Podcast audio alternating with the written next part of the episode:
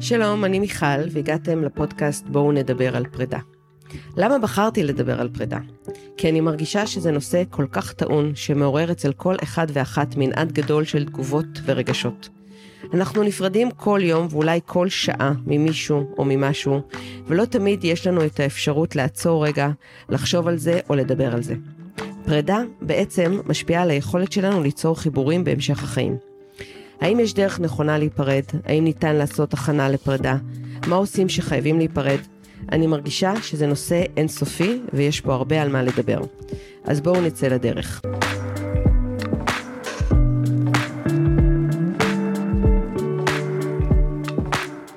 שלום לכולם וברוכים הבאים לפודקאסט בואו נדבר על פרידה. היום יש לי אורחת מיוחדת שקוראים לה רונה פרליס זינמן.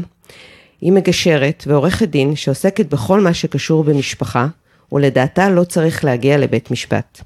הסכמי גירושין, הסכמי ממון, הורות משותפת והסכמים בין יורשים. רונה גם משמשת כמתאמת הורית ולומדת ייעוץ משפחתי. בחייה האישיים היא master בפרידות. היא חייתה עשור בחו"ל, חזרה לגור בארץ לפני שלוש שנים, ונאלצה להיפרד מבעלה שנפטר בעקבות מחלת הסרטן. אז שלום לך רונה, ואני מאוד שמחה לארח אותך פה איתי בפודקאסט. היי מיכל, איזה כיף להיות פה. יש לנו הרבה על מה לדבר. המון. רק הפסקה הזאת שעכשיו אמרת, אפשר מכל שורה לעשות פרק. לגמרי. אז אנחנו אבל נהיה ממוקדות ונעזור לאנשים לעבור פה תהליכי פרידה.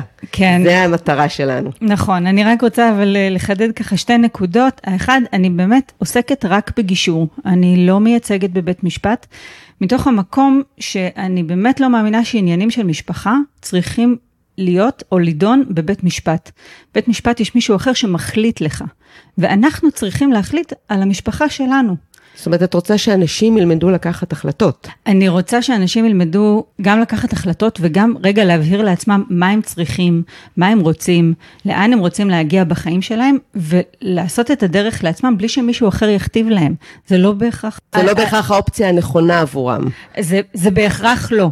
אני, על החיים שלי, אני מחליטה על הילדים שלי, אני אבחר איך, גם אם אני מחליטה להיפרד מה, מבעלי, מבן הזוג שלי, אני אחליט איך, יחד איתו כמובן, איך זה יהיה. לא שופט יקבע לי מה טוב למשפחה שלי.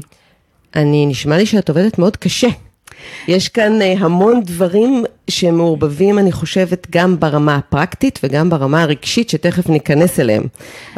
נכון, קשה זה, את יודעת, אני מאוד אוהבת את העבודה שלי, אז אין תלונות. אני פשוט עובדת ממקום ש, שזה מה שאני מאמינה בו, זה הדרך שלדעתי צריך לעשות את הדברים. זה קשה רגשית, גם לי, אבל אחרי כל פגישה או אחרי כל זוג כזה שחותם על הסכם שבנוי מהסכמות שהם הגיעו אליו לבד, ועובר תהליך של פרידה בדרך. זאת אומרת, להגיע להסכמות זה אומר שבעצם הצלחת להיפרד? זה אומר שהצלחת לבנות את זה. זאת אומרת שאתה הצלחת להכתיב איך זה יקרה. תראי, יש הסכם, ואז יש את החיים שאחרי ההסכם. מאוד משמעותי. מאוד. מאוד משמעותי. ושונה. זאת אומרת, יש את התהליך של בניית ההסכם, ואז צריך לחיות על פיו. אמרת שאני מתאמת הורית.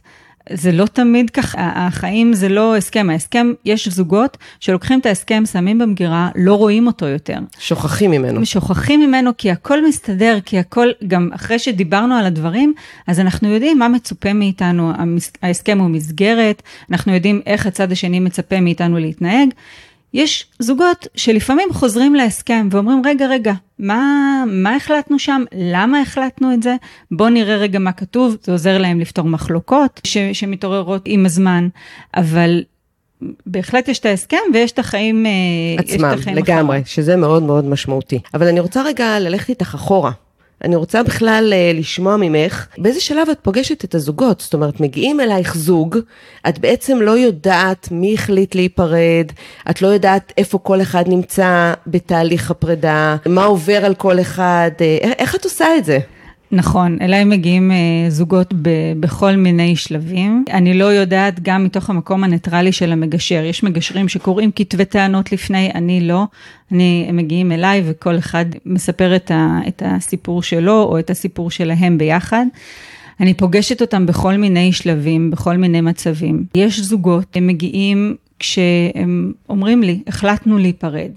או, החלט, מה זה אומר החלטנו? זה שניכם החלטתם? זה... הרי שני אנשים לא יכולים להיות בדיוק באותו מצב כאשר מדובר על פרידה. אנחנו כבר הבנו שכל אחד עובר תהליכים אחרת. או שזה כן יכול להיות? אני אולי תמימה? אז עוד פעם, יש זוגות שחיים ביחד הרבה שנים, והם שניהם מרגישים שמשהו שם כבר לא עובד.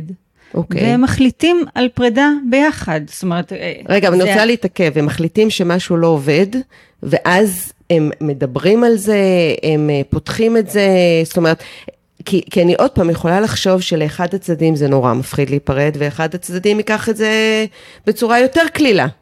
נכון, אבל זה, זה כבר אומר שזה זה ברור, ו, אבל כשהם מחליטים ביחד שניהם להיפרד, אז הם לפחות שלמים עם ההחלטה. זאת אוקיי. אומרת, הם, הם שלמים עם העניין שככה הם באים זה כדי לא לעשות עובד. תהליך. נכון. להבדיל מזוג שאחד הצדדים הוא זה שהחליט שככה זה לא עובד, כשהצד השני ממש לא שם.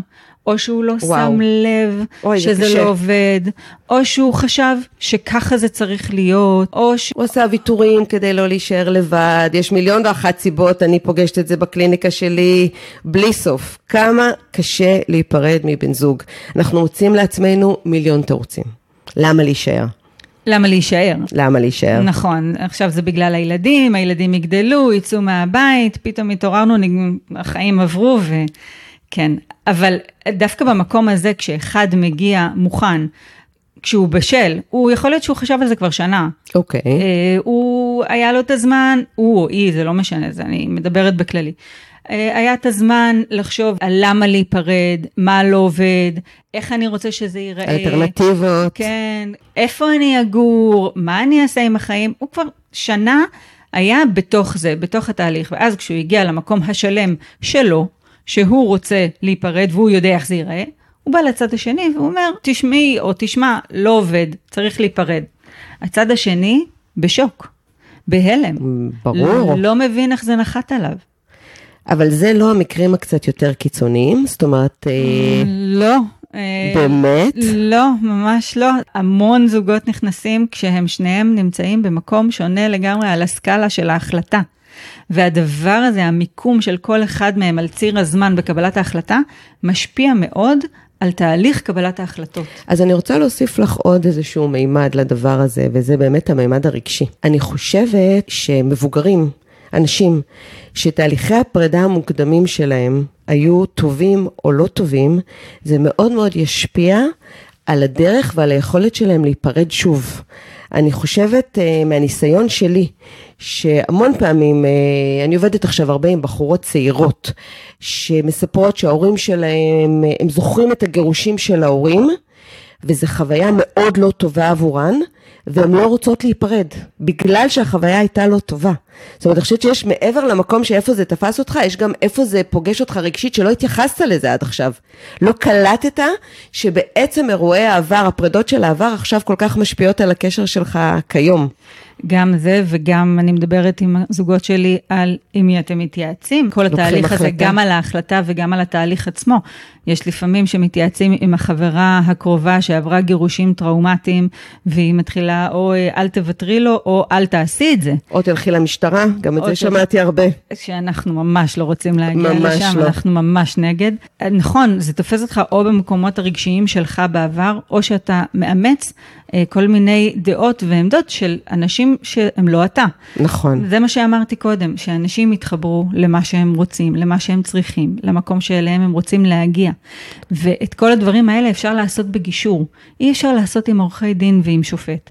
בחדר הגישור אנחנו מפרקים את הדברים האלה. הכלל, אם יש כלל בגישור, חוץ מהכללים המשפטיים שצריך לעמוד בהם, אבל הכלל בגישור הוא שאתה לא חותם על הסכם שאתה לא שלם איתו. וכדי בשביל להגיע... זה צריך מגשרת כמוך. לא נעים לי אני להגיד. בשביל זה צריך מגשרת כמוך, שבאמת תוכל להבין ששני הצדדים לוקחים את ההחלטה ממקום שהוא נכון להם. ואנחנו יכולים רגע גם להתעכב על לקיחת החלטות אם את רוצה. כאילו כמה קשה לקחת החלטות. ואני חושבת, אני, לא אני חושבת, אלא אני יודעת, שבעצם כל החלטה היא גם פרידה. ואני בטוחה שאת פוגשת את זה המון. החלטה אפילו מי יגור בבית, איפה נגור, אה, מה, כל החלטה כזאת היא, פרידה ממשהו שבטח מעורר המון אה, לבטים, כאב, כי על כל החלטה אנחנו מוותרים על מאה דברים אחרים. אז מה שאני אוהבת בתהליך הגישור, זה שבדרך לכל החלטה, אנחנו פורסים את כל האלטרנטיבות. זאת אומרת, וואו, יש זה לנו... לא קשה יותר? זה, אבל נכון, את פוגשת את האלטרנטיבות, את התוצאות שלהם, את המחירים שלהם. אם דיברת על אני אחליט איפה לגור, או מי עוזב את הבית, מה זה אומר כשאני נשאר בבית? מה המשמעות של זה כשאני עוזב, כשהילדים, מה זה אומר אם, אם ההורים יגורו רחוק אחד מהשני? איך זה ישפיע על חיי היום-יום שלנו כמשפחה שצריכה לגור עכשיו בשני בתים, על הילדים שההורים שלהם נפרדים, ו- וכשאתה פוגש פתאום את האלטרנטיבות האלה, אני אתן לך דוגמה. אה, יש עכשיו שיח שאנחנו גם כן מקווים שיעלם מהעולם, נתתי לו משמורת, משמורת מלאה אצלי, אז לא משנה שמושג המשמורת כבר לא קיים. השתנה שזה, לגמרי, כן, כן. והיום אנחנו מדברים על אחריות הורית, כן. ועל זמני שהייה של כל הורה עם הילדים. לפעמים נכנסים לחדר הגישור, דעה מאוד מוצקה של אני רוצה את הילדים אליי. אני לא יכולה להיפרד מהם. אני לא יכולה להיפרד מהם. והם גם לא יכולים להיפרד ממני, שזה אנחנו גם אה, צריכות פה לעשות פרק על פרידה וילדים, אנחנו נעשה את זה בקרוב, רונה. בסדר גמור. אבל, אז אני אומרת, אני רוצה את הילדים אצלי. ואז אנחנו מתחילים לפרק את זה. שמים את הטבלה של הימים על לוח, ואז אנחנו רואים מה זה אומר. אה, פתאום היא לא יכולה לצאת בערב, ומתי מכירים אנשים חדשים, ומתי לומדים איזה משהו.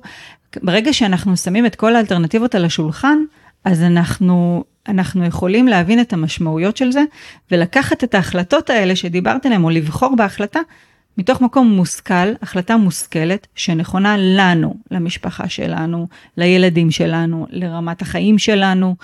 אני- ובאמת אני שאפשר אחר כך ליישם את זה. זאת אומרת, אני חושבת שמה שאת אומרת, והוא חשוב, שיש את הטבלה מול העיניים, אני יכול להבין מה אני יכול ומה אני לא יכול. אתה רואה אומרת, איך זה נראה שם. זה מנטרל את המלחמה, כי, כי לפעמים אנחנו נלחמים על דברים שאנחנו בכלל לא יכולים להשיג אותם. ואני חושבת שחלק, וזה לא סתם שאנחנו נלחמים על זה, כי אני חושבת שחלק מתהליך פרידה זה גם המלחמה.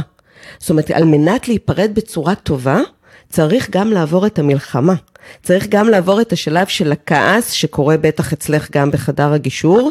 אנחנו צריכים לעבור את התהליכים של הפרידה, שדיברתי עליהם הרבה בפרקים הקודמים, שבאמת לעבור את התהליך של הכעס, כדי אולי להגיע לתהליך, לקטע של העצב, שעומדים להיפרד, וזה קורה. ואנחנו עוד מעט נגיע גם לשלב של ההשלמה, אבל אנחנו עוד לא שם, אנחנו עוד רוצות כן לשמוע על התהליך, ואיך באמת אה, את מצליחה להביא אנשים להבין שזו החלטה שלהם. ואני מבינה שהאתגר הכי גדול שלך, להביא אנשים ל, ל, אה, למקום שזאת החלטה שלהם, ברגע שהם לא רוצים את זה. זה באמת אתגר גדול. גם במצב כזה, כשיש לי אה, צד אחד שרוצה וצד שני שלא רוצה, אני עושה עבודה עם שני הצדדים, לפעמים בנפרד. אני מדברת עם הצד שרוצה, ומסבירה לו שאם הוא לא ייתן לצד השני את הזמן, אם לא יהיה את הזמן הזה של לעכל, אתה היית שנה בתוך התהליך, עיכלת איך זה הולך לראות, היא גם צריכה, היא צריכה זמן, ואם לא יהיה את האפשרות הזאת לתת את הזמן לצד השני, לא יצליחו שני הצדדים להגיע להסכמות. את אומרת משהו כל כך כל כך חשוב. קודם כל, אפילו ששני הצדדים רוצים ביחד, לפעמים הזמנים שלהם לא זהים. זה את גם נכון. מדברת על, על המקרה היותר קשה, כן. שצד אחד באמת קיבל אפילו טראומה, זה סוג של שוק. הוא, הוא עדיין בכלל לא עבר את השלב של לעבור את השוק ואת הטראומה, ואני חושבת שאם יש באמת מישהי כמוך בגישור שמסבירה לצד השני, תן זמן. חכה רגע, לגמרי. זה לא קשור לשום דבר, זה לא קשור לזה שזה כן יקרה או לא יקרה, ואני חושבת שבאמת אה, ברגע שהחלטת להתחתן והחלטתם לקשור את הקשר, אז צריך להיות גם כבוד לפרידה. וגם להיפרד צריך סוג של ביחד, זאת אומרת צריך לקחת בחשבון שיש עוד צד. להבדיל למשל אם דיברנו על, על מוות, שהמוות הוא ככה הוא לא בחירה שלנו, החליטו בשבילנו, אין מה לעשות, בפרידה של בני זוג יש את ה... את הריקוד הזה, נקרא לו, את ה... לשים לב רגע גם, נכון, אני במקום שלי מאוד כואב לי מאוד uh, בשבר שלי, לשים רגע לב איפה נמצא הצד השני, אחרת לא נוכל להתקרב. נכון, להבין שלצד השני יש צרכים אחרים, ויש רצונות אחרים, ומחשבות אחרות, ועבר אחר, כמו שאמרנו. כאילו באמת רגע לתת אמפתיה למקום של איפה נמצא הצד השני, בלי שזה מאיים עליך. כי אני חושבת שהרבה פעמים שאנשים מגיעים, או שאנשים מחליטים שהם רוצים להיפרד, אז הם רוצים לעשות את זה כמה שיותר מהר, ובוא נגמור עם זה. ובאמת ההבנה הזאת היא שהבן אדם השני, שהוא בן אדם שונה ממני, נמצא במקום אחר. הבנה נורא חשובה. נכון, אבל יש גם עבודה עם הצד השני, זה שצריך את הזמן כדי להבהיר איכשהו, בסדר, קח את הזמן, יש לך זמן, נותנים לך זמן. אה, דיברתי איתו, ודיברתי איתו, הסברתי לו, הוא רואה אותך, הוא מבין אותך, קח בחשבון שהוא שם לחוץ. לא מלחיצה, לא אומרת. אבל, אבל תתקדם. אבל, ת, אבל ת, תתחיל לחשוב על זה. תתחיל להגיע לבחירה. אפילו עם רוצה... הנחיות, אפילו עם הנחיות, על מה לחשוב, על ככה וככה וככה וככה, ואיך אתה רוצה שזה ייראה, או איך את רוצה שזה ייראה. תתחילי לדמיין את זה, או תתחיל, תתחילו לעבוד בזה, לקחת את הבחירה, ואני רוצה לצטט פה פילוסופית בשם רות צ'אנג, באמת יש לה הסתכלות אחרת על, על בחירה. והיא אומרת שלבחור זה כמו להתאהב. ולחיות עם הבחירה זה כמו לחיות עם האדם שהתאהבת בו, וכמו בזוגיות צריך לעבוד על זה. זאת אומרת, וואו. כן צריך להגיע לבחירה, ואז אתה מתחיל לעבוד בזה. ואני חושבת שזה גם נכון לגבי פרידה. זאת אומרת שברגע שהחלטנו שנפרדים, כן רצית או לא רצית, כן רצית או לא רצית, מכאן זה שלך. ומכאן מתחיל תהליך באמת של אה, בנייה ושל החלטה, ו- ואני עובד בזה. אני עובד בלעשות דברים חדשים. ואתה גם בוחר איך אתה עושה את זה. זאת אומרת, הבחירה נכון. של איך להיפרד. אפשר, בטח, ב, אם אנחנו מדברים על זוגות שמחליטים להיפרד, אפשר לבחור אם אנחנו נפרדים בלדבר על זה, אם אנחנו נפרדים במלחמות, אם אנחנו מוציאים על זה עכשיו המון כסף עם עורכי דין והליכים משפטיים, אם אנחנו נותנים רגע כבוד לצד השני להגיד גם מה הוא צריך, אם אנחנו מתעקשים על הדברים שלנו, אם אנחנו פתוחים לדברים אחרים. הבחירה בעצם איך להיפרד וזה באמת אחרי המקום הזה שאת מדברת על, אוקיי, הגענו להחלטה שנפרדים, או הבנו שנפרדים, הבחירה היא שלנו. לגמרי. יש לך איזשהו מקרה שככה עולה לך לראש של איזשהו תהליך שהיה ככה אולי יותר קשה ונגמר בטוב? יש לך איזה... היה לי עכשיו זוג שהיה באמת תהליך מאוד ארוך, אה, הם שניהם היו במקומות שונים, אבל הבינו שזה מה שצריך. הם רק לא ידעו איך לעשות את זה. כל אחד היה לו חרדות ממקומות אחרים. היא, כל מה שעניין אותה זה הילדים, הוא, כל מה שעניין אותה זה הצד הכלכלי של איך אני אשרוד, דווקא, דווקא הבחור, איך אני אשרוד. ובסוף, הם, בסוף המחלוקת הייתה, קראו לה כלכלית, קראו לה סכום, אבל זה היה על הרבה יותר מזה, זה היה על מכירת הבית, ומתי הוא יימכר, ומה יקרה ואיך שם. ואיך נפרדים מבית, ואיך נפרדים מהעבר, ויוצאים למשהו חדש. כן, והפתרון בסוף, מה ששחרר את שניהם, נתן להם ככה את אישור האחרון שאפשר לחתום על הסכם, זה היה שהבאתי להם מנגנון שאומר, אם הבית יימכר בתקופה כזאת, במחיר כזה, אז ככה וככה יקרה, ואם הוא יימכר ככה, אז יקרה משהו אחר. זאת אומרת, נתתי להם את המנגנון של קבלת ההחלטות, הראיתי להם איך, כשהם יגיעו לנקודת המחלוקת או לנקודת המכירה, איך הם יקבלו את ההחלטה, על פי איזה קריטריונים. זאת אומרת, ו... הם לקחו את ההחלטה. כבר למכור את הבית, ואת עזרת להם באמת להרגיש שלמים עם ההחלטה ועם הבחירה, כי נתת להם סוגים שונים של מנגנונים. זאת אומרת, בעצם הרגעת את החרדה. נכון, הורדתי באמת את אה, סף החרדה בזה שהם יודעים שכשהם יגיעו לנקודה ותהיה ביניהם מחלוקת, הם כבר ידעו איך לפתור אותה.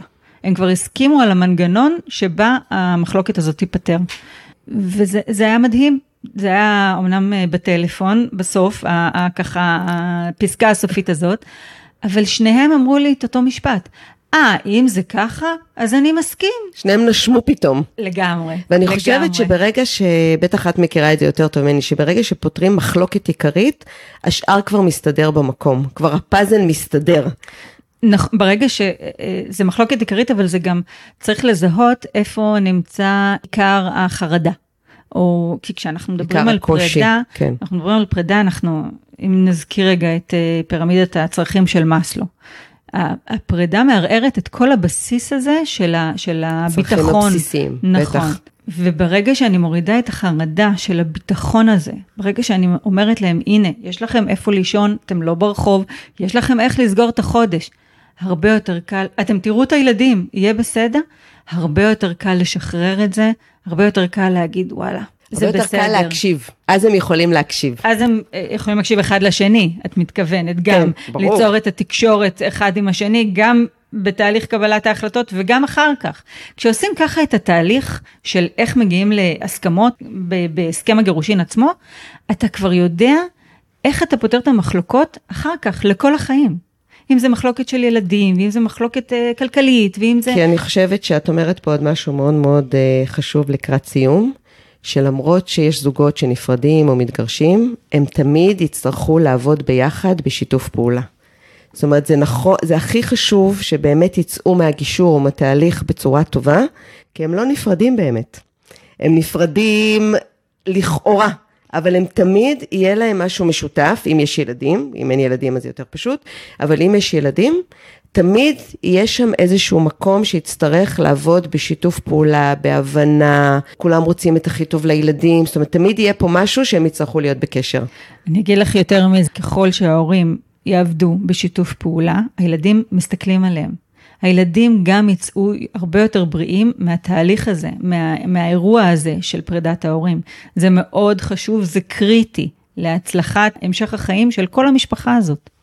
אז אני חושבת שלקראת סיום, אני, אני אתן את הטיפ שלי. אה, כדאי לכם להגיע לרונה, אני חושבת שהגישה המגשרת והנעימה, ובאמת, אני חושבת שאת באמת מבינה את הצרכים של שני הצדדים. וזה מה שחשוב על מנת שיצא גישור, נכון? זאת אומרת, אם אנחנו אה. ככה מסכמות את זה במשפט, זה באמת את כמגשרת יושבת וכל הזמן קשובה לשני הצדדים, זה העניין? זהו, זה לא שאני מבינה, אני עושה הכל בשביל להבין. אני, אני ממש מדברת איתם, שואלת שאלות, אה, נותנת להם אה, סיטואציות, גורמת להם לחשוב על איך זה, על איך זה יהיה שם, מתוך באמת, אה, כדי שהם יגיעו להחלטות בצורה מושכלת. יש אולי עוד איזה טיפ או מניסיונך, באמת הרבה שנים בתחום, שאת יכולה לתת ככה לאנשים שנמצאים בסיטואציות היותר מורכבות, שלא ברור להם מה בדיוק קורה, שאולי ההחלטה באמת נכפתה עליהם, או מה הם יכולים לעשות? זוגות שעוד לא הגיעו למסקנה או להחלטה שהם צריכים להיפרד, אני תמיד ממליצה ללכת ולהתייעץ, ללכת לייעוץ זוגי, לטיפול זוגי, לנסות למצות את כל האופציות, לראות שניסינו הכל, לפני ההחלטה על הפרידה, שאם יש צד שהחליט להיפרד והוא רוצה לגייס את הצד השני לתוך התהליך הזה, כן. במקום לבוא ולהפיל עליו את זה כרעם ביום בהיר, לתת לו את ההרגשה שההחלטה התקבלה ביחד, באמצעות שאלות, באמצעות שיחה, אז מה את חושבת? את חושבת שטוב לנו ביחד? ככה להביא אותו, לעורר מחשבה. לעורר מחשבה ולהביא אותו באמת לנקודה של אולי באמת יש פה על מה לחשוב. ככה זה יגייס אותו יותר אה, פנימה לתהליך. נקודה מאוד מאוד חשובה ש... לדבר, לדבר, לדבר. לא סתם קראתי לפודקאסט, בואו נדבר על זה. כן. הדיבור וה... וההתעסקות מאוד מאוד חשובה. לגמרי. אז תודה רבה רונה, היה מרתק. ו... מה, כבר נגמר? אה, כן, הזמן עובר מהר שנהנים. אתם אה, מוזמנים להאזין לנו בכל האפליקציות לשמיעת פודקאסט, אה, Apple Podcast, Spotify, Google Podcast, ולהיכנס לדף הבית שלי בפייסבוק, שנקרא ח'אלד רעים, מטפלת באומנות ומדריכת הורים, להעיר, להעיר, ואני אשמח להתייחס לכל התגובות. תודה רבה.